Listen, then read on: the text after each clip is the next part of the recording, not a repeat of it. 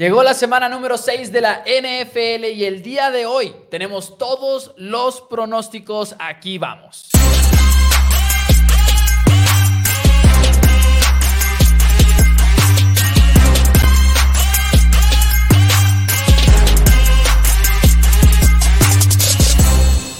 Hola a todos, bienvenidos a Four Downs NFL en español. Mi nombre es Mauricio Rodríguez, me acompaña mi hermano y coanfitrión Daniel Rodríguez como todos los días 5 de la tarde, incluyendo los jueves de pronósticos. Hoy, como lo hacemos todas las semanas, vamos a pronosticar cada uno de los partidos, incluyendo seis en los cuales nos vamos a clavar a profundidad como previo extendido por ser juego de la semana y mucho más. Bienvenidos todos, denle like al video. Dani, muy buenas tardes, ¿cómo estás? Emocionado, hemos emocionado una semana más de la NFL. Si bien los prime times igual y quedan a ver un poquito esta semana fuera del Monday Night Football, que todos modos igual y puede estar un poquito decepcionante el momento dado. Es una semana que se antoja muy interesante, sin lugar a dudas. ¿Estás diciendo que no estás emocionado por ver a Sean Payton, Russell Wilson en primetime? Estoy 100% diciendo eso y diciendo que igual el Monday Night Football es el que más emociona, pero bien podrías terminar siendo un partido feo para uno de los dos equipos.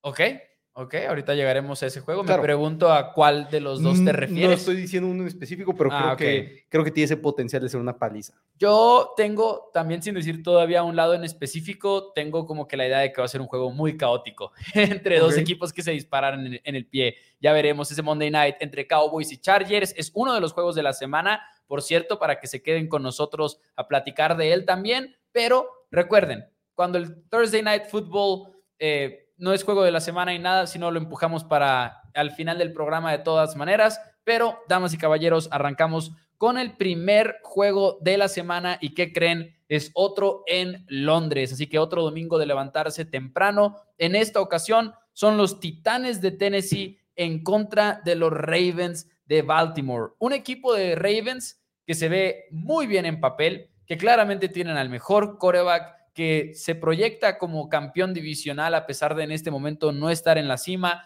Muchos lo ven todavía como el favorito. En las apuestas me parece que se siguen viendo como tal. Así es. Pero, pero, pero, pero, pero, tienen que atrapar balones si le quieren ganar a cualquier equipo. No importa si estamos hablando de ganarle a los Borregos de Monterrey o algo, Sí. tienen que atrapar el balón los receptores. Y pues este domingo una gran prueba hacerlo allá en Londres. Y, y vaya que sí, porque ves y ves las escenas del partido en contra de Steelers y fue una locura, pero de todos modos, eso es, eso es lo bueno. Al final de cuentas, a pesar de que es un equipo que está teniendo drops, no están teniendo drops al nivel que tuvieron la semana pasada. Entonces, igual iban a seguir teniendo drops, pero no tener 9, 10 drops, 7, dio 3 de ellos en zona roja, dos de ellos que haber sido este touchdowns probablemente de todos modos, aunque no hayan sido en zona roja. Entonces, fue una locura. Tennessee, por el otro lado, Traylon Burke sigue siendo una mega decepción en la NFL. Es el jugador que llegó en el pick de A.J. Brown, el cual fue enviado al equipo de los Philadelphia Eagles. En vez de pagarle a A.J. Brown, decidieron draftear a Traylon Burks. La situación no le está yendo bien y en este momento Traylon Burks no viajó a Londres, sigue estando lesionado. El año pasado no jugó muy bien, este año tampoco está jugando muy bien hasta el momento. Es, me parece que el cuarto jugador con más recepciones o quinto con más recepciones en el equipo de los Titans. Eh, DeAndre Hopkins está jugando muy bien, de todos modos, eso es algo, algo positivo para el equipo de Tennessee. De todos, yo siento un equipo de Titans, todos los veo muy débiles, los veo, son el equipo número 22 en eficiencia, de acuerdo a DVOA. Es un equipo que, si Derrick Henry sale, no sale a correr del, así perfecto, eh, decepciona, fracasa, no, no pueden mover el balón en lo más mínimo, o lo, al menos que te toque enfrentarte a los Chargers de Los Ángeles, que les encanta, como decías tú ahorita, más dispararse del pie. Entonces, los Titans hasta Sí. el momento es un equipo que no ha, este, no ha cumplido, en mi punto de vista, a pesar de que igual y de repente han sacado sus victorias y han sido victorias respetables. La de Cincinnati, al final de cuentas, un palizón que le pusieron a Joe Burrow y compañía, pero un Joe Burrow que se veía muy, muy limitado de la pierna todavía. Creo que Baltimore es un equipo real, creo que es un, es un equipo con mucho nivel y la dupla de Roquan Smith y, y Patrick Quinn en la posición de linebacker puede ser suficiente para bloquear y defender el juego terrestre de Derrick Henry y de repente le estás teniendo que pedir a Ryan Tannehill que conecte con sus receptores que son inexistentes aparte de Hopkins que Hopkins tampoco es como que siga teniendo un nivel de receptor número uno Para nada. está teniendo números similares por así decirlo buenos números pero es por puro volumen realmente Y de hecho, ahorita que mencionabas el tema de decir que Ravens es real, yo concuerdo, para empezar, digo, aquí hemos apoyado mucho a Baltimore, incluso hemos visto, creo yo, varias de las mejores actuaciones que le hemos visto a Lamar Jackson en su carrera este año, pero que no han lucido como tal, ya sea por rival o en el caso de la semana pasada por los drops. Pero vayan a ver el partido. Y Lamar Jackson anda fino esta temporada. Eh, número uno en Pro Football Focus de la semana número 5. Eso no lo sabía, la verdad. El jugador con mejor calificación. Pero viendo los juegos, y ese en específico fue uno que vi en vivo cuando estaba sucediendo, pues no lo vi en repetición ni nada. Y ves a Lamar Jackson y dices, es de las mejores versiones que le hemos visto. No olvidemos que están estrenando coordinador ofensivo, entonces estamos viendo quizás mejores eh, rutas en el juego aéreo, mejores conceptos y demás. Se ve mucho más cómodo Lamar Jackson. Entonces creo que son reales en ese sentido, en un ámbito en el cual son igual de malos que Titanes o casi igual de malos que Titanes, al menos en números, es en presión al coreback. En porcentaje de presión no están generando tanta y Titanes está más o menos en la misma situación, pero aquí está la diferencia. Uno de estos dos equipos tiene una línea ofensiva que estando sana, probablemente es top 10 en la NFL. Y ahí estoy hablando de Ravens, ¿no? Claro, claro. Sí, Tuvieron que esperar que regresara Tyler Linderbaum, eh, Ronnie Stanley también ha estado lesionado, pero estando sanos es una de las mejores líneas ofensivas en la NFL y Titanes, por más sana que esté esa línea, sigue siendo de las peores. nivel. Entonces creo que es mucho más probable que el día domingo allá en Londres presione el equipo de Ravens que al revés. Sí, y al final eso sí es un hecho. sin lugar a dudas estamos hablando de un equipo que no tiene nadie y ha estado perdiendo jugadores titulares a diestra y siniestra a lo largo de las últimas temporadas. Ahorita ya los, esos tackles que fueron realmente importantísimos en el ataque de los Titans al inicio de la carrera de Henry ya no están ahí. Es una línea ofensiva que está bastante desmantelada. Estamos hablando de un equipo que está viajando eh, bueno, o sea, los dos equipos están viajando a Londres. En este momento yo me voy a inclinar por Baltimore Mouse. Creo que son el mejor equipo de todos al final de cuentas de estos, eh, de estos dos este, equipos. Creo que Ravens es mucho mejor que el equipo de los Titans. Creo que Ravens gana, gana contundentemente el partido siempre y cuando atrapen el balón. Solamente tienen que no soltar tantos. Ni siquiera digo que no tengan drops. Ok, puedes tener drops, no deberías, puedes tenerlos, no tengas ocho. No tengas tres en la zona de anotación. No, no, puedes hacer eso. Es, es este absurdo y no puede estar sucediendo todavía, pero de todos modos mis dudas de la ofensiva de Tennessee siguen ahí, me quedo con Ravens Mouse. El invitado César Uribe se queda con los Baltimore Ravens también. Yo también me voy a ir con Baltimore a ganar este partido. La verdad es que quizás entiendo cómo Titanes podría mantenerlo cerrado y los mismos Ravens lo pueden mantener cerrado disparándose en el pie con todo ese tipo de problemas, pero también voy con Baltimore a ganar este partido. Hemos hablado la semana pasada, de hecho lo exploramos a fondo o hace dos semanas, de hecho, que si te afecta jugar en Londres, que si realmente lleva a sorpresas jugar en Londres, y estadísticamente no ha sido el caso. Entonces, ni siquiera esa filosofía de quién sabe, es allá, etcétera, puede funcionar. La semana pasada vimos que a Jaguares se le dio la sorpresa en contra de Búfalo, pero creo que Jaguares es mucho mejor equipo que Titanes y además eh, Jaguares tenía ya una semana completa de ventaja estando en Londres, casi casi que dos. Pero hay varios comentarios en este momento. Muchísimas gracias a todos por estar por aquí. Dice Octavio Gómez, saludos. Saludos también al buen Guillermo, que dice, ya vieron que los Broncos buscan cambiar a Frank Clark y en caso de no encontrar trade lo cortan. Y creo que no va a ser el único posiblemente para Denver, porque es un equipo que se ha reportado que puede haber muchos jugadores en venta que lo mencionamos ayer un poquito hablando de Nick Bonito, en los cinco jugadores que están sorprendiendo a todos, este, como ya se hicieron de Randy Gregory y Frank Clark, que era el que seguía, el cual estaba enfermo para el día de hoy, por eso no iba a jugar. Dice por acá Toño Ortiz, yo digo que ganan los Broncos, no es cierto, sí es cierto, dice Roberto Díaz, los Ravens ya saben lo que es tener a Nelson Aguilar en el equipo. Toño Ortiz dice, yo pregunto un juego de beber, tomarse un shot de tequila, cada, propongo, perdón, eh, ¿qué dije? Este, no sé, pero no dijiste propongo. Ah, pensé que había dicho. Yo propongo un juego de beber, eh, tomarse un shot de tequila cada que un receptor de los Ravens tenga un drop. Saludos, bros. Es muy temprano, es muy temprano, sí, sí. de la mañana. Este, o sea, ah, sí, cierto. Es que Toño, Ortiz, no, estamos ni saliendo, terminando de salir del menú y Toño Ortiz ya quiere que. Es cierto. Saludos a también muy agresivo, muy agresivo. Dani Chatarrita Carvajal, a buen César Uribe y el que menciona Jerry Judy y Tavo que dice que sienten a Dak Prescott, que creo sinceramente que es algo que no va a suceder. En el chat, 88% de los votos para Ravens. Puse una encuesta en el chat. Oh, pusiste una encuesta en el chat. Sí, voy a estar oh, poniendo encuestas en YouTube. voy a estar poniendo encuestas en Para que se vayan a YouTube y estén, este, oh, este, ¿cómo se llama? También ahí, pues, como, participando en, la, en, las, este, en las pro en las encuestas. Más el siguiente partido era un partido que igual era mucho más llamativo. Ya no lo es. Ya no lo es. Es los San Francisco 49ers en contra de los Cleveland Browns. Para que se den una idea, esta línea en el mundo de las apuestas abrió en menos cuatro y medio el día lunes. En este momento ya incluso el gráfico está, está retrasado, ya va en ocho y medio, si no es que ya subió más. Y la razón es muy sencilla. De John Watson no estará jugando el partido, no se espera que esté jugando el partido. Hasta el momento no ha entrenado. Watson se perdió la semana número cuatro. Se esperaba que igual después de descansar la semana número cinco iba a estar listo para este encuentro.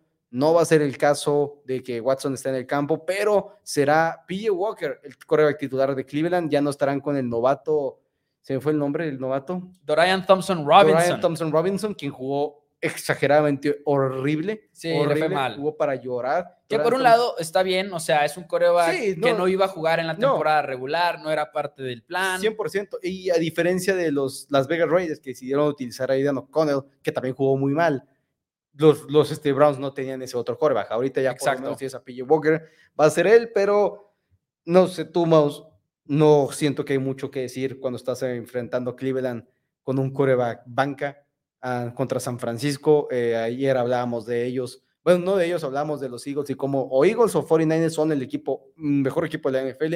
En el peor de los casos, eres el número dos y eres los San Francisco 49ers. Para mí esto va a ser un baño de sangre y San Francisco gana con la mano en la cintura con la mano en la cintura. Y se nota la diferencia, ¿no? Creo que incluso el cuatro y medio que salió para Browns antes de que se supiera la lesión de, de Sean Watson, o bueno, más bien esa ya se sabía, pero antes de que se supiera que la expectativa era que no iba a jugar en este partido, siento que fue una gran señal de respeto hacia Cleveland, el cuatro y medio, eh, hacia la defensiva de Cleveland en específico, ¿no? Porque con todo y una ofensiva que ha tenido la posición en, eh, de coreback lesionada, que ha tenido problemas incluso con Deshaun Watson al mando. ¿Te hubieras imaginado quizás un menos 7 al ritmo al cual se ha visto 49ers últimamente? Ya le pasó por encima 49 a la defensiva de Cowboys, que se supone es una de las mejores en la liga. Yo sé que ahorita habrá dudas para muchos después de lo que vimos en, en eficiencia siguen siendo una de las mejores. Sí, claro, y al final de cuentas, pues le damos tanto respeto a Niners por lo mismo, ¿no? Pero le pasaron por encima a Dallas, ahora tienen una oportunidad de hacerlo en semana consecutiva en contra de otra gran defensiva, porque Cleveland, eso sí, lo sigue siendo, es la segunda mejor presión al coreback en toda la NFL, tiene buenos cornerbacks, pueden ser físicos, no va a estar fácil ser el tackle derecho de 49ers y enfrentarte a Miles Garrett o el guardia derecho y enfrentarte a esa combinación, pero ¿qué vimos? De parte de Kyle Shanahan en el juego que fue en Sunday Night Football en contra de los Cowboys. Simple y sencillamente una respuesta tras otra respuesta, tras otra respuesta para Micah Parsons. Quienes vieron el juego, ha habido muchas críticas de decir, oh, Micah se hizo chico o Micah ya no la armó, pero ves la repetición y la ves con atención y el énfasis de todo el plan de juego que había en o corremos lejos de Micah o le mandamos no nada más doble cobertura, que quizás sea común entre comillas, pero Cowboys ha sido muy bueno en encontrar maneras de evitar la doble, el doble bloqueo en línea ofensiva. Pues Niners lo que estaba haciendo en vez de eso era, vamos a mandarle al fullback y a una ala cerrada a toda velocidad a Micah Parsons desde el otro lado de la formación. Entonces Micah de repente parecía que iba a entrar solo y llegaban varios hombres de 49ers a bloquearlo. Mientras tanto, los receptores abriéndose de manera muy sencilla en la ofensiva de Kyle Shanahan. Simple y sencillamente fue otro ejemplo y otro recordatorio más de por qué Shanahan es Shanahan. Es Shanahan. En realidad es una locura. Creo que es, es esa oportunidad muy específica para 49ers de brillar una vez más. Y creo que si hay una pregunta en este partido, la plantea Francisco Gutiérrez en este momento, es si puedes forzar el robo de balón en contra de San Francisco. Que, que igual y te ayuda. En lo más mínimo es crítica a Brock Purdy, en lo más mínimo, ¿eh?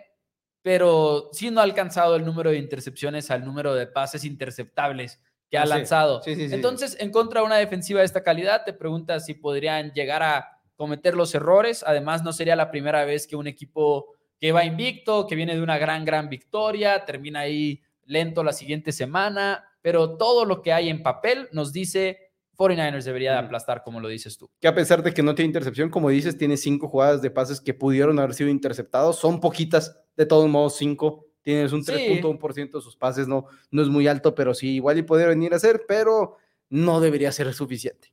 No, no, debería ser suficiente. Para mí San Francisco gana cómodamente. El invitado también sea con San Francisco, así que después de dos semanas, después de dos partidos estamos iguales. Y tenemos un super chat de parte del Pipiripau que dice saludos Mau y Danny Boy, Go Cowboys. Gracias al Pipiripau por el comentario, por el donativo. Muchísimas gracias. Dice por acá, All in 49ers, dice Eric. Eh, aunque ya está en 8, pero siento que un pico de valor es Niners menos 5 y medio, anota touchdown, eh, McCaffrey y over de 0 y medio. O sea, ya se aventó ahí el parlay, Eric Guerrero. Ok, eh, igual un creador de apuestas, suena, suena interesante. Yo traigo a 49ers, estoy muy contento de eso. Traigo 49ers menos 4 y medio desde el día lunes en la mañana, junto con otras tres apuestas que también van van positivas a mi, a mi favor. Dice Toño Ortiz que no, Dani, que, que shot de leche, bueno, shot de leche a las siete y media de la mañana, como en Bob Esponja, de un vaso de leche. Jennifer dice, saludos, voy con Ravens, aunque tengo miedo, así que ya muchos pronósticos. Encuesta? y sorprendentemente 91%, no 100% a través de... Un, que otro aficionado por ahí de, de, equipo Cleveland, será, probablemente. O algún este, aficionado ardido, de, Cowboys. Fui yo, de hecho o de los otros cinco equipos que han destrozado hasta el momento. De hecho, de hecho fui yo, pero bueno. Ah, fuiste tú. Seahawks contra los Cincinnati Bengals. Seahawks contra ah. Bengals. Parece ser, Maus, todo que yo borro está sano al 100%. Cada vez se nota más, cada vez se nota más. Y no, no terminé de revisar el, reporte de lesionados. Eh, T. Higgins ya estaba entrenando, estoy buscando para, entrenó el día de ayer T. Higgins, eso ya es bueno después de haber entrenado un solo día la semana pasada. Este, entrenó ya los dos primeros días. El equipo de los Seahawks todavía no pone su reporte lesionados. Es normal por el hecho de que ellos están en una zona horaria mucho, mucho después. Este, pero DK Metcalf no está entrenando. Ahora podría ser el equipo de Seahawks, podría no tener a DK Metcalf y de repente es nada más Tyler Lockett y el novato Jackson Smith en Jigba. Eso creo que podrían ser situaciones un poquito peligrosas. Tengo curiosidad si vamos a ver a Devon Witherspoon, el cornerback novato de Illinois, sobre llamar Chase, porque sin lugar a dudas nos lo volvieron a demostrar. Para frenar a Bengals tienes que frenar a Chase.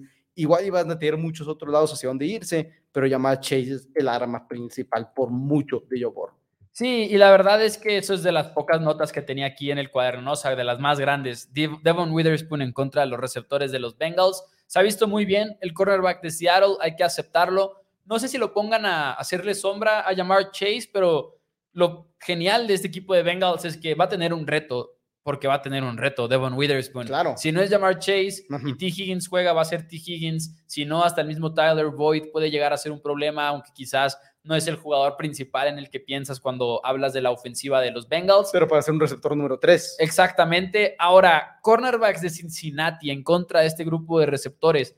Asumamos por un momento que van a estar completos los Seahawks en esta área y que sí va a jugar DK Metcalf y que sí va a jugar eh, Jackson Smith en Jigba y Tyler Lockett y todo eso. Es, una, es un enfrentamiento divertido también, porque creo que los cornerbacks de Cincinnati han ido a la alza, ¿no? Está Cam, Taylor Britt de segundo año, eh, sabemos que Auguste ya ha estado lidiando con el tema de lesiones y demás, pero es un, es un grupo de cornerbacks al cual puedes atacar y estos receptores de Seattle pueden ganar uno a uno. Entonces yo me pregunto si puede ser un juego de un poquito más de puntos de lo que esperamos y también creo que hay hasta cierto nivel la pregunta de, ok, Joe Burrow se vio muy bien la semana pasada, pero también fue contra Arizona. Seattle no tiene exactamente la super defensiva, pero mejor que Arizona podrían llegar a ser. Lo que más me preocupa en este juego para Seattle es la línea ofensiva, número 30 en este momento en la liga según Pro Football Focus, y vas contra DJ Reader, y vas contra Hendrickson, y vas contra una colección de jugadores, la verdad, bastante pesada en la línea defensiva de Cincinnati, que además no tienen miedo, aunque esto desconozco qué tanto lo han hecho en lo que va de la temporada, lo voy a buscar en este momento, qué tanto han mandado blitz el equipo de, Cincinnati.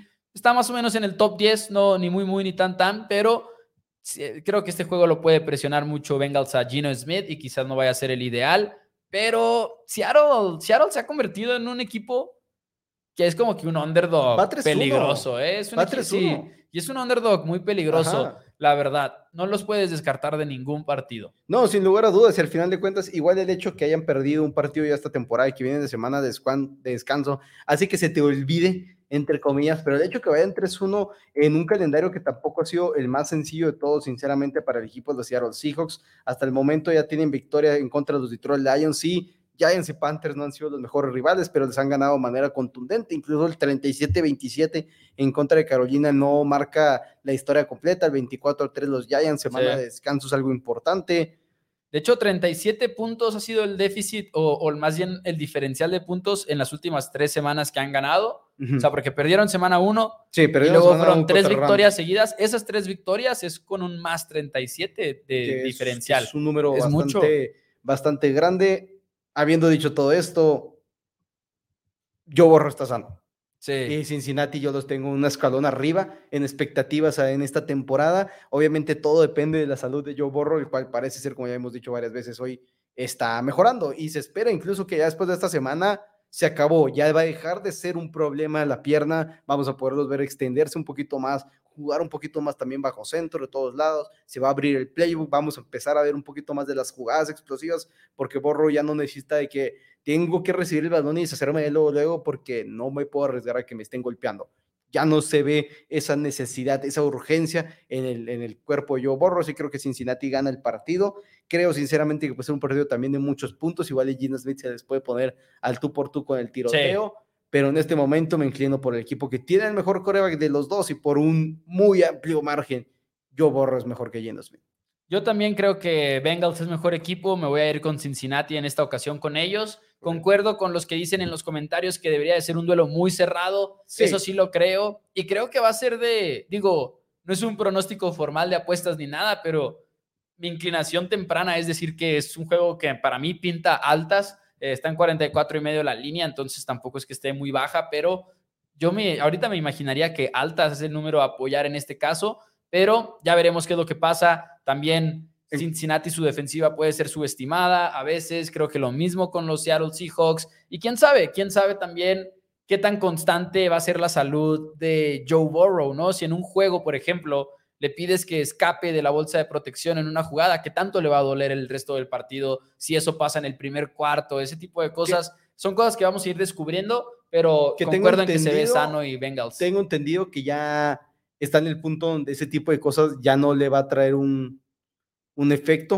O sea, se supone que... ¿Dijeron o...? es, es, es, lo que ha comentado por Fútbol que ya llegó el momento donde simplemente ya, ya estás, o sea, es, o sea no, no es de que esté al 100%, pero ya no es como al inicio de la temporada, que ah, corras tantito, ¡pum! Sí, no, ha mejorado, pero esas lesiones de Chamorro, ¿cuántas veces no las hemos visto durar temporadas completas? Sí, sí, pero en este momento en la posición donde está, y obviamente no en la posición de coreback, que es raro que en la posición de coreback duren tanto, obviamente un corredor, un receptor, que es cada jugada que tocas el balón prácticamente tienes que salir a máxima, estás exigiéndole a tu pierna demasiado, en cambio ahorita es realmente un momento donde yo borro ya debería estar listo para, está, está cerquita ya de que, ok, ya esa pierna ya no debería ser un problema. ¿Qué dice la encuesta, Nos? Eh, la encuesta se fue 75% con los Bengals. ¿Con quién se va el invitado? Cincinnati ha sido hasta ahorita, vamos Todos con Cincinnati. Todos, me están copiando a mí, todos me andan persiguiendo más. Eh, si te estuvieran persiguiendo, no te estarían copiando, Dani. No, pero es que Porque estarían intentando rebasarte. No quieren, no quieren. Si sabes cómo funciona esto, ¿no? No quieren hundirse más, pero vamos. No, no creo. Estos son, como siempre, los pronósticos que tenemos para ganar el partido. Ustedes pueden ver en la, en la pantalla ahorita lo que es el handicap del más 3, el over de 44 y medio, esas son las líneas de las apuestas, pero son simplemente informativas lo que tienen ahí. Para los pronósticos de apuestas más, nos tienen que mandar un WhatsApp al 614-394-6721, donde primero que nada los vamos a inscribir siempre y cuando sean mayores de edad en una lista de picks gratuitos donde todos los días les va a llegar picks, ya sea de hockey, que acaba de empezar, Tito va impresionantemente bien 5-0, tenemos MLB, tenemos la N, este, NFL, el fútbol americano colegial, UFC, fútbol, soccer, de todo, nos mandan un WhatsApp, se registran ahí y si quieren adquirir nuestros picks premium de toda la temporada de NFL más la postemporada, son dos mil pesos. Estamos ahorita todavía con muchas semanas de acción. También ya tenemos paquetes de una sola semana por 450 pesos, por ocho picks mínimo premium de la semana más. Así que los que estén interesados para los picks de apuestas, ahí los pueden encontrar. Hay muchos comentarios, por cierto, dice por acá, con una línea ofensiva de repuesto, borraron a los Lions y a Aiden Hutchinson, dice por acá Luis. Dice por acá Toño, yo siento que va a ser un partido cerrado, pero ganan los Bengals. Dice por acá Eric que le gusta también el over de puntos y veo gane de Bengals, aunque ojo, algo como underdog tiene buen récord. Dice por acá corrió 15 yardas como si nada la semana pasada. Dice por acá todo depende cómo salga Memín Penguin. Ah, no, no me gusta ese comentario. ¿Qué pues, Octavio?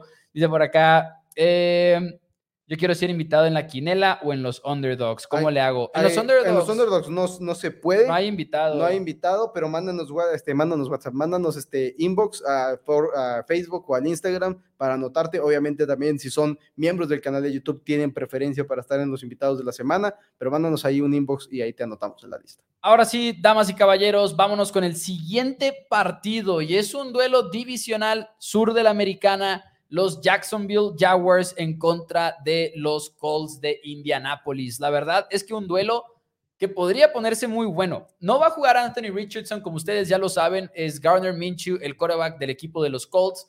No sé qué tanto hay un bajón en la ofensiva en ese sentido.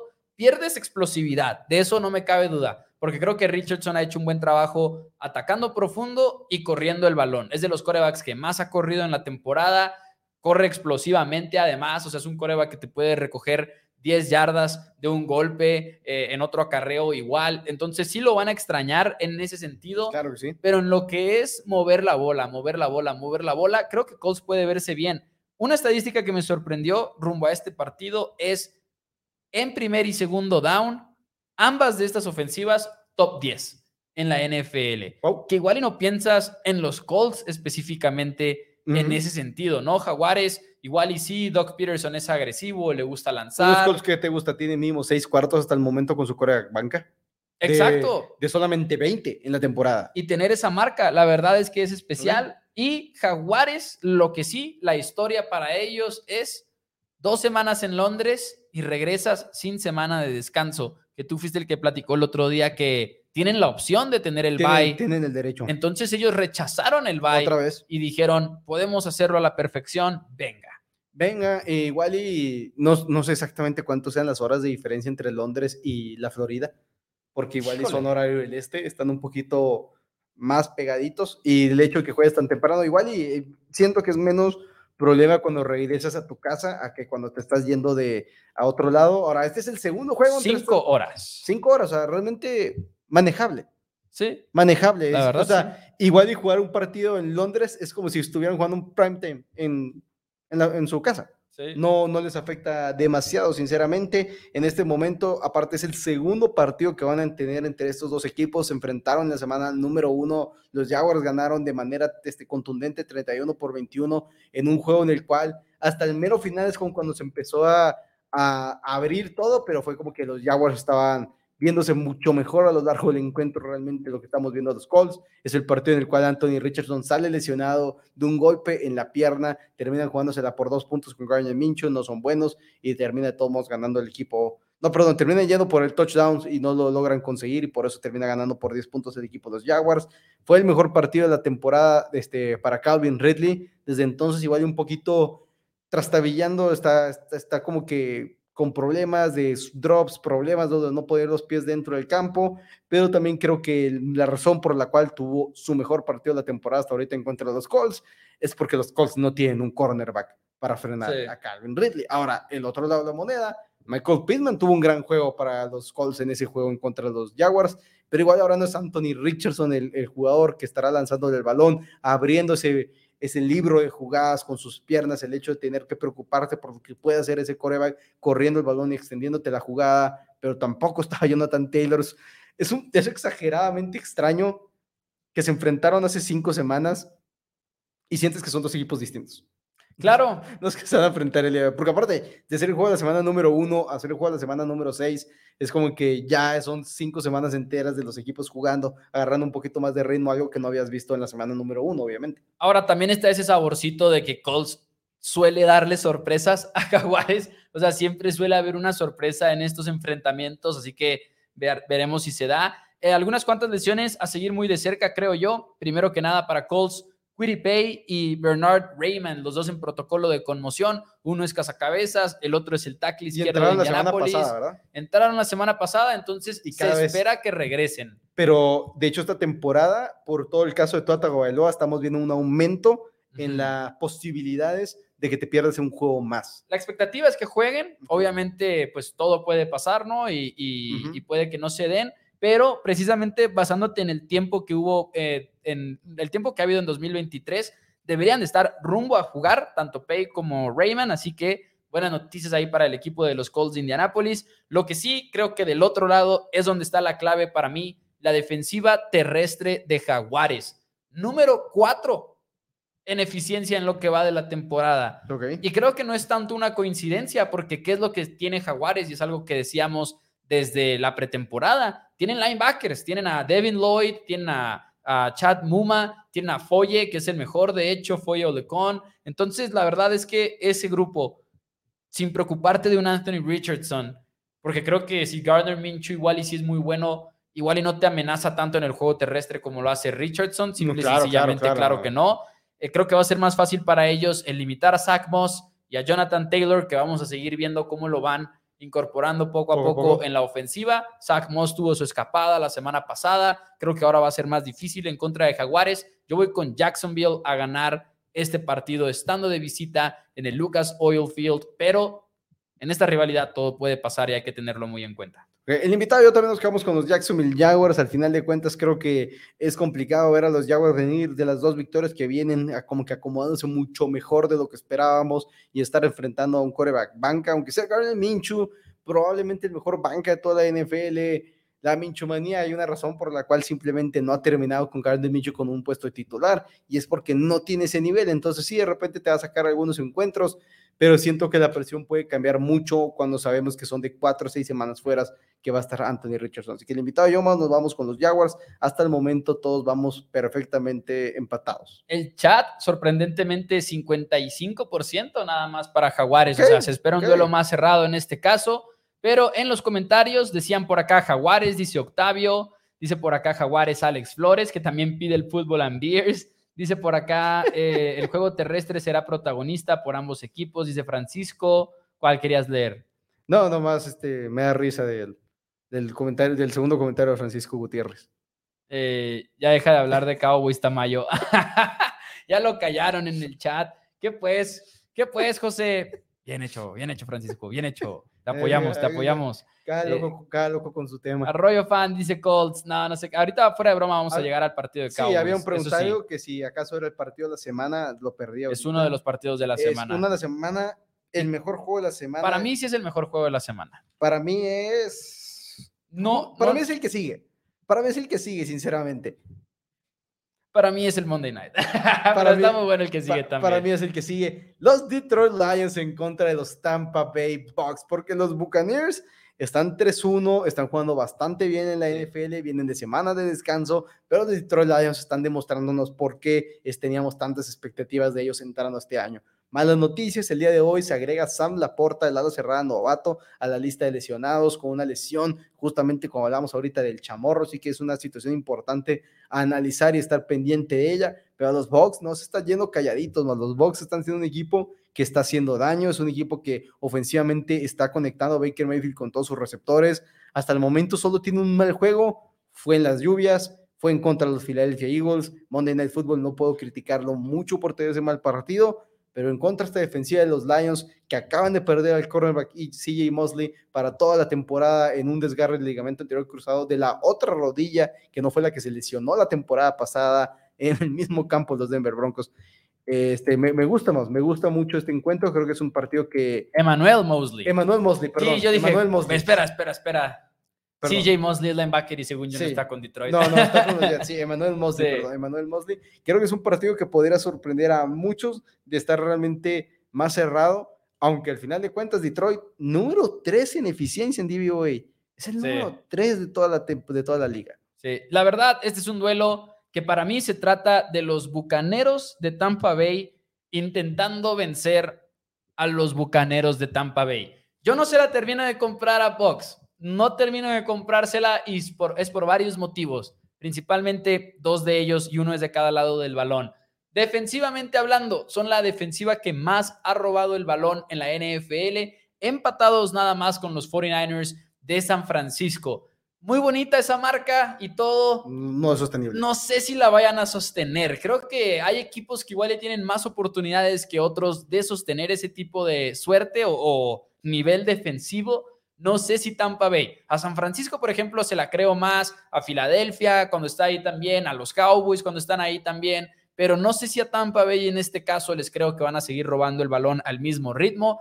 Y del otro lado, casi todo el éxito ofensivo que han tenido ha sido en tercera oportunidad. En primer y segundo down son la ofensiva número 31 de la NFL y por más que me guste Baker Mayfield, por más que me divierta Baker Mayfield, no sé si puedes vivir en un mundo en el cual le pides que te, salva la que te salve la vida en tercer down cada jugada. ¿Me explico? No puedo hacerlo. Creo que igual en este partido podríamos ver un pequeño golpe de realidad para Tampa Detroit tiene claramente la mejor línea ofensiva. Sí, eso sí. Detroit tiene claramente al mejor play caller en Ben Johnson como coordinador ofensivo. Eso sí. Y creo que se han visto muy bien. Ahora sí me preocupa el tema de Sam Laporta en el reporte de lesionados y me, y me preocupa el tema, perdón, de nada más y nada menos que las lesiones en la posición de cornerback. Se podría poner muy bueno. Mike Evans y Godwin te permiten explotar esas debilidades. Mike Evans. Esa es otra. Que es otra. ya entrenó el día de hoy de manera limitada, el día de ayer no entrenó el día miércoles, lo cual es hasta cierto punto que sea uno entrenada en vez de entrenar de manera limitada, viniendo una semana de descanso de una lesión en el tendón de la corva, es algo como que sí te da, te deja ahí como que tambaleando las dudas, pero si juega Mike Evans, si juega Chris Godwin, de repente es como que, ok, siento que tienen el mejor, o sea, tienen un buen cuerpo de receptores para estarle haciendo daño a esos cornerbacks débiles del equipo de, los Lions y aparte de todo, sí tiene la mejor línea ofensiva el equipo de Detroit, sin lugar a dudas, pero lo más, al menos en mi opinión, el mejor liniero ofensivo del partido está del lado de Tampa Bay. Entonces, de repente, si frenes, puedes frenar con Tristan Wirfs, quien hizo un cambio de la posición de tackle derecho a la posición de tackle izquierdo como si nada. El nivel de juego no ha cambiado para Tristan Wirfs, es uno de los mejores tackles izquierdos de toda la NFL. Si de repente puedes detener un poquito a Aidan Hutchinson y darle tiempo a Baker Mayfield, no sé, siento que el daño puede venir en las posiciones de, cómo están de, los cornerbacks de, Detroit. Habiendo dicho eso, me quedo con los Lions, es el mejor equipo de los dos, es el que se la compra un poquito más, es lo que mencionábamos ahora, no me acuerdo si fue el programa del lunes o en el del martes, que Lions ya está más cerca de San Francisco y Philadelphia Eagles de lo que están los demás equipos de la Nacional, creo que son claramente ahorita el tercer mejor equipo, pero al mismo tiempo con esa defensiva y los Bucks en un buen juego de Baker Mayfield, entonces puede ser un partido muy, muy, muy divertido. Sí, eso sí es un, es un punto muy cierto. El invitado también se queda con Detroit. Entonces no nos hemos encontrado ninguno, ¿va? Nadie ha ido a la contraria en este programa hasta el momento. Y están cerrados. El único que no está cerrado de todos estos primeros es San Francisco. Todos los demás el handicap es de menos cuatro para abajo, porque este, creo que me equivoqué, creo que es menos dos y medio. Yo pensé que en Seattle, Cincinnati podría haber llegado a haber fricción. Yo pensé que tú te ibas a ir con Seattle. No, no, Detroit contra Tampa Bay. Eh, creo, yo pensaba que te ibas a ir con Tampa Bay, la verdad, por un momento. No, no puedo, no me gusta mucho Detroit. Dicen por acá también Lions 90 y, ah, toda no le ha cerrado, entonces está ahorita como en el ochenta y tantos, noventa y tantos por ciento Detroit, pero dicen en los comentarios también eh, ¿Qué tan reales estos Bucks y Lions? Dice Francisco, que creo que ahorita igual y contestábamos un poquito lo de Bucks, creo que o al menos yo lo hacía. Creo que los dos estamos de acuerdo en que Lions es mucho más real de lo que hemos visto de los Bucks. Sí, a mí Lions me gusta mucho. Ben Johnson es un gran play caller. La verdad es que creo que él es una de las grandes razones por las cuales él y la línea ofensiva estamos viendo a una de las mejores versiones que le hemos visto a Jared Goff, que también se merece muchísimo crédito Jared Goff. Dice por acá, Detroit la mejor ofensiva, siempre a pesar de un coreback medio irregular, dice Leonardo Argumedo. Somos Broncos, les mandamos un saludo. Dice ya listos para el de Broncos. Por cierto, si ustedes quieren ver un previo a más a fondo del de Broncos en contra de Kansas City, ahorita van a estar en vivo ahí en Somos Broncos. También hacen programa de medio tiempo, hacen programa de post juego los admiro mucho porque qué temporada tan difícil, la verdad. O sea, ni siquiera. Temporadas. temporadas, es cierto. Porque aparte iniciaron el año pasado el canal de Somos Broncos. Porque creo que la temporada que a mí más difícil, y lo digo sin molestar ni nada, o sea, en realidad me respeto, la, temporada que a mí más difícil me ha tocado en primero Cowboys fue en 2020, pero era lesión de Dak. O sea, es, diferente como que se lesionó el coreback y todo salió mal. y, ah, estamos siendo males, malos con el plan que había. Y deja tú, es el otro lado de la moneda de que adquirimos a Russell Wilson. ¡Bum! Adquirimos a Sean Payton. ¡Bum! Sí, está feo, está feo. Pero bueno, pero bueno ánimo. hoy, hoy le ganan a Chiefs. También nos encuentran, este, las transmisiones también las encuentran en Instagram, si no me equivoco. Es cierto. De previos y del, partido también lo encuentran en Instagram. Vamos, ahora sí nos vamos al juego donde podría haber el primer este, enfrentamiento de pronósticos. Sí, porque juegan los Cowboys y los Chargers en Monday Night Football y siéndoles 100% sinceros, todo el análisis al que nos vamos a adentrar ahorita, no tengo idea. No tengo idea porque no sé quiénes son los Cowboys en este momento. Después de un juego como el que vimos en San Francisco, te quedas con ese muy mal sabor de boca y te quedas preguntándote qué problemas son recurrentes y qué problemas no van a ser recurrentes. El día de hoy hubo un artículo que mis respetos a Steven Ruiz de TheRinger.com, lo respeto muchísimo por los análisis que se avienta y destroza a la ofensiva de Mike McCarthy. Dice que es una ofensiva y, te pones a ver el análisis y es muchas cosas de las que ya hemos hablado, pero que por fin tuvimos una mejor idea de qué pasó en, en San Francisco, porque cuando hablabas de la ofensiva de Cowboys, hablabas de que no sabíamos mucho de ella. ¿Por qué? Porque Cowboys había estado metiendo palizas o perdiendo un juego muy extraño en contra de Arizona y sabíamos que no los habíamos visto en un juego más normal y entre comillas competitivo. Lo que vemos el domingo, que se suponía que iba a ser la mejor versión de la ofensiva que habíamos visto hasta el momento, fue cuando nos cayó el 20 de que, ok, este no puede ser el sistema de McCarthy, porque si este es el sistema de McCarthy, es un problema, pero un problema en mayúsculas y es una, un sape para toda la organización en haber estado de acuerdo en dejar ir a Kellen Moore, que está del otro lado en este partido mandando las jugadas para los Chargers de Los Ángeles. Vienen de semana de descanso. Además, la diferencia que existe entre Chargers y San Francisco, que hace este juego un poco atractivo y competitivo al punto de que Cowboys es favorito por nada más dos puntos, estando de visita, como que no saben bien qué hacer con la línea en las apuestas es la defensiva. Chargers no tiene la defensiva que tiene eh, Niners. La pregunta es si Cowboys va a salir con un plan agresivo para atacar a los cornerbacks. Que no tiene la defensiva, eso es un hecho, pero lo que sí es que los equipos de Los Ángeles va a recuperar varias fuerzas, va a tener a Austin Eckler de regreso en la posición de corredor, lo cual no han podido correr el balón sin él, no lo han podido hacer en tres semanas, realmente es un juego terrestre bastante pobre. Austin Eckler ya confirmó, va a estar de regreso, entrenó de manera 100% esta semana número uno, este primer día de la semana oficial de entrenamiento, porque Juan en Monday Night Football es el jueves, el primer reporte de lesionados. Joey Bosa sigue sin entrenar. Va a ser interesante ver si acaso sí juega o no juega por su lesión en el pie. Este, Derwin James entrenó al 100% con lesión de tendón de la corva, así que los Chargers están de regreso y van a jugar con dos de sus mejores hombres en el campo una vez más. Cornerbacks, ya no está JC Jackson, ya se hicieron de un jugador que ni siquiera quería jugar para ellos, nomás fue cobrarles dinero, lamentablemente, para el equipo de ahí. Después de iniciar cero ganados y dos perdidos, el equipo de los Chargers de Los Ángeles y de los Cowboys tener dos palizas para abrir la temporada. Si fueron dos palizas para abrir, ¿verdad? Sí. Dos palizas para abrir la temporada. En este momento están parejos en eficiencia. En este momento se volvieron a asimilar. Están en el número 13 contra el número 12. Es un partido cerrado, es un partido complicado.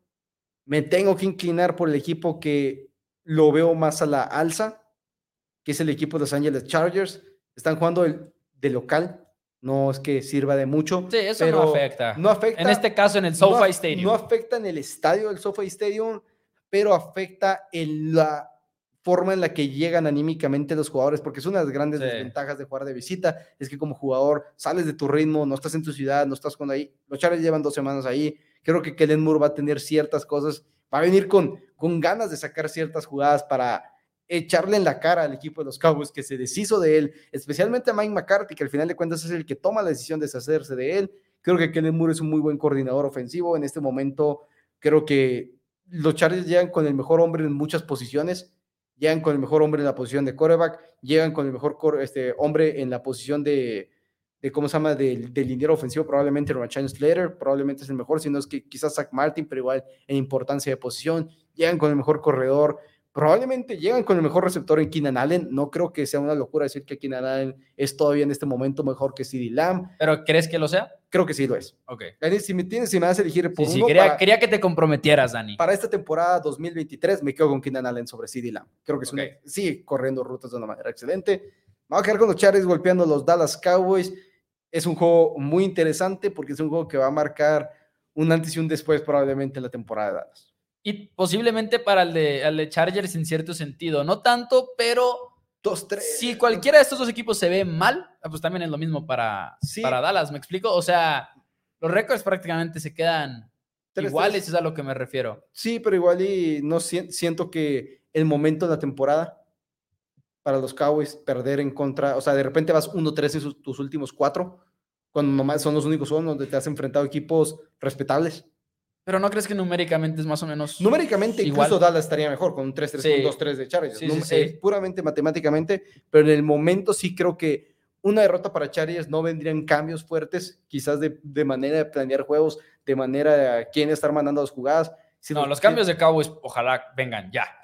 Sí. que es a lo que iba en, en- en mi previo, porque la verdad es que estamos jugando a adivinar. Sí creo que si Cowboys sale con la misma mentalidad ofensiva el, el lunes por la noche, pueden llegar a ganar, porque creo que la línea ofensiva de Cowboys realmente sí es muy buena. Incluso en esta derrota en contra de San Francisco, Tyler Smith tuvo un buen partido. Terrence Steele no tanto en contra de Nick Bosa, pero en general una línea ofensiva que para muchos es top 5 en la NFL y por ejemplo citaría los rankings de Pro Football Focus en línea ofensiva, es la número 3. No sé si yo lo pondría en el número 3, pero quizás en el número 5 más o menos sí la pondría. Es una buena línea ofensiva, sabemos que el talento lo tiene Cowboys. No creo que haya pretexto para ninguno de los dos lados en cuanto a bajas, porque por ejemplo Dallas llega al partido sin Leighton Van Der pero Chargers también ya perdió a Mike Williams, pero Cowboys ya perdió a Trevon Diggs. O sea, creo que en general están más o menos parejos. No juega el centro titular otra vez, o al menos espera que no juegue Corey Linsley de Chargers. que está fuera por motivos de salud. por de- motivos de no no lesión, lesión, nada. sino algo, salud. De, algo de corazón, si no me equivoco, ¿no? No, no sé la verdad, pero debería de estar fuera en este partido en Monday Night Football. Entonces, los dos equipos lidiando con sus respectivas bajas. Y a lo que voy es, si Cowboys realmente cambia su mentalidad ofensiva y sale en este juego atacando a los cornerbacks de Chargers, que son Asante Samuel, Michael Davis, el otro es este Taylor, el nickel. Creo que Cowboys puede ganar esa batalla. Creo que toca ver más de Jalen Tolbert. Creo que no pueden jugar a no dar la oportunidad a Dak Prescott de hacer jugadas porque está bien que juegues al juego rápido, pero no si no estás lanzando bombazos, a menos de que sean bombazos, bombazos como lo hicieron en contra de San Francisco. Tienes que estirar un poquito más el campo y jugar a las 10, eh, 10 19 yardas, o sea, ese rango. Eh, tienes que forzarle el balón a CeeDee Lamb, en mi opinión. Algo Sí. que no hicieron en contra de... De repente escuché como un eco, pero no sé de dónde. No, es, es de fuera. Es de afuera, es de afuera. Pero no se preocupen, sí se puede, porque no se va a escuchar acá, pero nada Sí, más me saqué de onda. Pero bueno, si Cowboys hace todos esos cambios, la verdad es que creo que pueden tener un muy buen resultado en Monday Night Football. No creo que tengamos una manera de saber si lo van a hacer o no, pero voy con los Cowboys a ganar este partido simple y sencillamente por línea ofensiva y en general por el talento en la defensiva que creo que Cowboys lo sigue teniendo. Creo que es un juego más defensivo de lo que muchos creen. Creo que sí, es un juego más defensivo. Me preocupa el lado defensivo en el sentido en el cual hemos visto una secundaria más fácil, de- o sea, más vulnerable, porque incluso el juego de Patriotas, obviamente Mike Jones no les hizo daño, pero ves el video de Quarterback Sí, no, ves el All nada. 22, los receptores estaban libres, muchas veces estaban libres los receptores, Mike Jones no estaba llegando a ellos, y creo que esa es repercusión de la lesión de Trevon Diggs, y ahora es otra vez, ahora le agregas a Leighton Van Der Esch, quien es una de tus cabezas, de tus líderes emocionales, no sé si es el play caller, Leighton Van Der Esch, Es el comunicador, no es play caller. Play No, perdón, caller, perdón, perdón. ajá. es el que manda las jugadas, es el del puntito verde, Sí, es, sí. es una baja Ese es un gran reto, es lo es- que más tiene que preocuparte en este juego, creo una- yo. son bajas importantes. entonces yo- Firmaron a Rashan Evans, no creo que vaya a jugar mucho, la verdad. O sea, No, final- puedes jugar tanto en cuanto acabas de llegar. Creo que vamos a ver mucho a Maika de linebacker y eso no soy muy fan. No porque no me guste Maika de linebacker, sino porque Pero si necesitas, necesitas. sí, o sea, es lo que necesitas hacer, no hay, no hay de y- otra. Y, si pierdes a Mike como un presionador de corebacks, es, puede ser una baja importante. El invitado vamos se queda con los Cowboys, así que soy el único que me da con los Chargers, soy el único que se va con los Chargers. Hasta ahorita hay varias preguntas, este, una que nos han hecho ya varias veces más. Adelante. Alejandro Hernández pregunta que si una derrota de los Cowboys complica el pone en peligro el puesto de Dak y el pase de los playoffs. Puesto de Dak para esta temporada simple y sencillamente no, porque están, o sea, no, no, hay, no hay una opción detrás de él, que de todo mundo debería ser este que te ponga en riesgo el peligro de Dak Prescott. Los playoffs sí entran en mucho riesgo, porque el calendario se les va a complicar mucho. Todavía, si no me equivoco, les queda Detroit, les queda Seattle y les quedan dos juegos de, contra los Philadelphia Eagles, un equipo el que han dominado, de la, aún con Jalen Hurts, los Cowboys le han ganado a los Eagles constantemente de todos modos, se les acomoda el enfrentamiento, pero sí podría ser un calendario un poquito complicado para Detroit los no Cowboys. creo. Ah, no, sí, Detroit- sí, sí, en la Detroit sí. 17, es que es en la 17. Ajá. Sí, son rivales no, no sencillos y una marca de 3-3. Buffalo y Miami. Buffalo y Miami podría ser, este, po- pone en peligro la posición de los playoffs, sin lugar a dudas.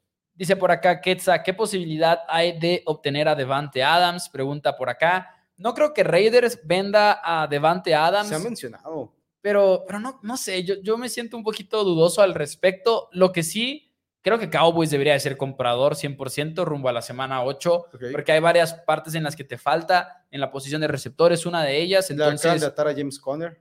Eh, James Conner, la verdad es que en la posición de, de linebacker también podrías ver un trade, en la posición de cornerback podrías ver un trade. Me gustaría verles esa agresividad, pero en general, pues bueno, vamos con Cowboys. Yo voy con Cowboys en esta quinela, con mucho, mucho hincapié en que no estoy seguro. Ahorita siento que no sabemos quiénes son los Cowboys, la verdad, porque lo de McCarthy el domingo fue extremadamente decepcionante. Yo entiendo que Dak Prescott también fue muy decepcionante, pero ves el All 22, ves las jugadas que están mandando, las jugadas de slants que los jugadores de 49ers estaban saltando hacia ellas desde que salía la jugada. No es algo bonito lo que se está viendo por parte de Mike McCarthy y ahora la pregunta es, ¿qué tan dispuesto está a cambiar y cambiar rápido? Sí, ahora hay una pregunta sobre cuándo van a cambiar de coordinador ofensivo, especialmente si pueden ir por King Kingsbury. En este momento no puedes cambiar de un, un coordinador ofensivo fuera del equipo porque no hay un momento donde pueda llegar y establecer su ofensiva. Ese Sí, no. momento es el off-season. En el training camp, en los entrenamientos, todo eso es cuando puedes implementar el, el nuevo plan ofensivo. Puedes cambiar las posibilidades de quién esté mandando las jugadas, que ya le preguntaba a Mike McCarthy eso, Mouse, que si iba a ser el coordinador ofensivo que el que mande las jugadas, ya que no es Mike McCarthy, pero realmente es ¿Le bajo. preguntaron a McCarthy? ¿No dijiste tú que le preguntaban A, a? Jerry Jones, creo. A Jerry Jones. A Jerry, Jerry Jones, Jones. creo, sí. Y, y- y al final de cuentas, eso es lo que podrías hacer, cambiar quién esté mandando las jugadas, pero el esquema ofensivo en sí no lo cambias en, en octubre, no lo cambias en noviembre, es algo literalmente imposible de hacer. Y ahora, damas y caballeros, con esto estamos ya acercándonos a los pronósticos del resto de la jornada número, estoy intentando encontrar el efecto de sonido, de la jornada número Es 6. que porque no estés donde mismo, Mau. Eh, es más complicado de lo que parece, pero bueno, damas y caballeros, vamos al resto de la semana número 6. Y en- Inici- ¿Qué? Eranones, ¿no? No, no es yo. Ah, bueno, dale. Los, los Commanders en contra de los Atlanta Falcons. Los Falcons vienen de una buena victoria en este momento. Creo que se enfrentan a un equipo Commanders que aparte vienen de ser apaleados por el equipo de los Chicago Bears, algo que simplemente no puedes dejar que suceda. Creo que la defensiva de Washington sigue decepcionando y por eso yo me voy a quedar con los Falcons. El invitado se queda con Washington. Yo voy con los Commanders y en Houston reciben a los Santos de Nueva Orleans que vienen de aplastar en grande a los Patriotas de Nueva Inglaterra, pero creo que CJ Stroud se ha visto bien y en general la ofensiva de Houston sigue sorprendiendo. Denme a los Texans. El invitado yo también nos quedamos con Houston. Los Carolina Panthers en contra de Miami Dolphins, por favor. No hay nada que hablar ahí. No importa que Achan haya, haya sido colocado en la reserva de lesionados. Miami gana el partido. El invitado también. Yo voy con Miami de igual manera. Y en Chicago, duelo divisional norte de la Nacional, Kirk Cousins y compañía le surge una victoria. Creo que la consiguen en contra de una mala defensiva que hemos visto toda esta temporada. La pregunta para mí es, ¿seguimos viendo a un Justin Fields explosivo o no? Pero denme a los Vikings. El invitado se queda con los Vikings. Yo me quedo con Chicago. Siguiente partido, los Patriots en contra de las Vegas Raiders, dos equipos que realmente no se han visto bien, pero hasta que no veamos que Mac Jones arregla su juego de pies, no puedo confiar en esta ofensiva ninguna en Patriots y una defensiva muy, muy golpeada en lesiones. Yo me quedo con los Raiders ganando de locales, el invitado se va con los Patriots. Yo también me voy con Raiders y en Los Ángeles se recibe a los Cardenales de Arizona. Pueden los Rams evitar la sorpresa, evitar que gane Arizona como lo ha hecho en otras situaciones sorprendiendo. Saludos a los Cowboys. Creo que sí lo evitan. Creo que ahorita Matthew Stafford tiene una buena dupla en Pucanacua, en Cooper Cup. Denme a los Rams para ganar este partido. El invitado y yo también nos quedamos con los Rams. Mouse. Siguiente juego, los Philadelphia Eagles en contra de los New York Jets. Creo sinceramente que pueden salir varias órdenes de arresto para los jugadores de línea defensiva de los, de los Philadelphia Eagles, de la destrozada que le van a dar a esa línea ofensiva de los pobrecitos Jets, que aparte de todo perdieron a otro jugador en el Laia Barrett Tucker, quizás su mejor jugador de línea ofensiva. Eagles ganan grande, el invitado también se con Philadelphia. Yo también pensé que iba, yo, pensé que ibas a hablar de Jalen Carter, pero también voy con Filadelfia. Buffalo en contra de los Giants. ¿Sabían que los fans de Buffalo se la pasan quejándose de que ellos son el único equipo que está en Nueva York porque tanto Giants como Jets está en New Jersey? Creo que es más interesante de lo que pudimos hablar en el previo. Denme a los Bills. El invitado yo también nos quedamos con los Buffalo Bills Mouse. Y esos son todos los juegos, excepto el Thursday Night Football, para el cual, como ya nos adelantamos, Mouse, vamos a hablar un poquito de él. Pero antes de todo esto, y ya se echó a perder todo mi intro porque no está el video arriba, vamos, no está el video arriba. Ah, es que con eso de que no pagaste los datos este Es mes. Con eso que no pagué los datos. Pero bueno, vamos a hablar un poquito más del juego de los Broncos contra los Chips en lo que se carga el video. Bueno, no, ya está. Ya está el video, vamos. Tito, con su proposición de apuesta, que me está mintiendo, StreamYard me dijo que ya estaba y ahora No, está procesándolo. Normalmente se, se tarda un poco extra. Taylor Swift está en el estadio. Taylor va a ver a Travis Kelsey el día de hoy. Haciendo felices a muchos boomers. Sí, Ahora haciendo sí. felices a muchos boomers y nada más mencionarlo, dicen que no la van a pasar tanto en la transmisión. Yo no sé si sea cierto porque al final de cuentas muchos están sintonizándolo para ver a Taylor Swift. Así es, pero bueno, el pro- la proposición para el día de hoy de Tito. Amigos y amigas de Four Downs, Thursday Night Football, los Kansas City Chiefs reciben a los Denver Broncos. Duelo divisional, un duelo bastante disparejo, hay que ser sinceros, unos Kansas City Chiefs favoritos por más de 10 puntos, muchísimo. Semana corta para ambos equipos, pero más complejo, obviamente, obviamente, perdón, para Denver que viene de visita. Ahora, las cosas en Denver están terribles. Defensivamente hablando, están siendo un desastre, les están anotando puntos por todos lados, pero esta ofensiva de Broncos está empezando a despertar. Y ojo con los dos novatos. Ojo con Marvin Mims, el receptor de los Denver Broncos novato. Y ojo con Jaleel McWills, Jaleel McLaughlin, corredor de los Denver Broncos, que poco a poco le han ido dando más y más el balón, más juego en cada partido. Por lo que espero ver este jueves mucho más juego para Jaleel McLaughlin y espero verlo sobre todo colarse a esa zona de anotación hoy jueves. Hoy jueves un touchdown para Jaleel McLaughlin, ¿por qué no? Momio de 3.0 o más 200, la verdad, momio de súper, súper valor para un corredor que, ojo, ojo, una estrella emergente. Hay que decirlo, una estrella emergente. Jaleel McLaughlin, touchdown hoy por tierra, más, más 200, momio de 3.0. Amigos y amigas de Four Downs, muy buena suerte y disfruten el partido. Ahí está. Ahí está, damas y caballeros. Eh, no espero mucho de este partido en cuanto a competitividad del equipo de los Broncos de Denver, la ¿Por qué? verdad. Ah, no sé. Digo, he de admitir que traigo apostado Broncos más 10 y medio, pero eso es como una apuesta personal nada más porque Wow. dije, ¿cómo, ¿cómo puedes apostar Broncos? Y luego lo hice. O sea, no, no apostándolo, Moss. Exactamente. No apostándolo, creo que era la decisión correcta. Sí, eh, la verdad es que no me siento nada cómodo con esa apuesta, pero a veces hago apuestas que creo que no tienen sentido nada más por ir en contra de la corriente. Pasarán más veces Taylor Swift que a Russell Wilson.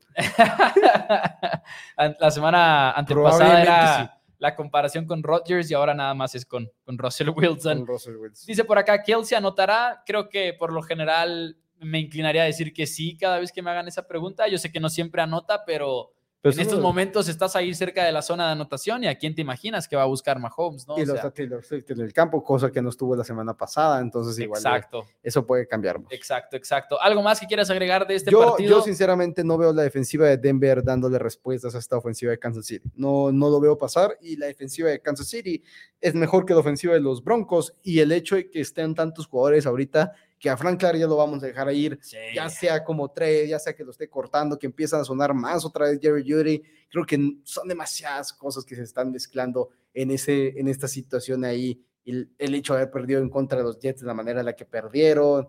Son, son demasiadas cosas para mí que inclinan a hacerme creer que no va a poder ganar el equipo de Denver ni ponerlos cerrado.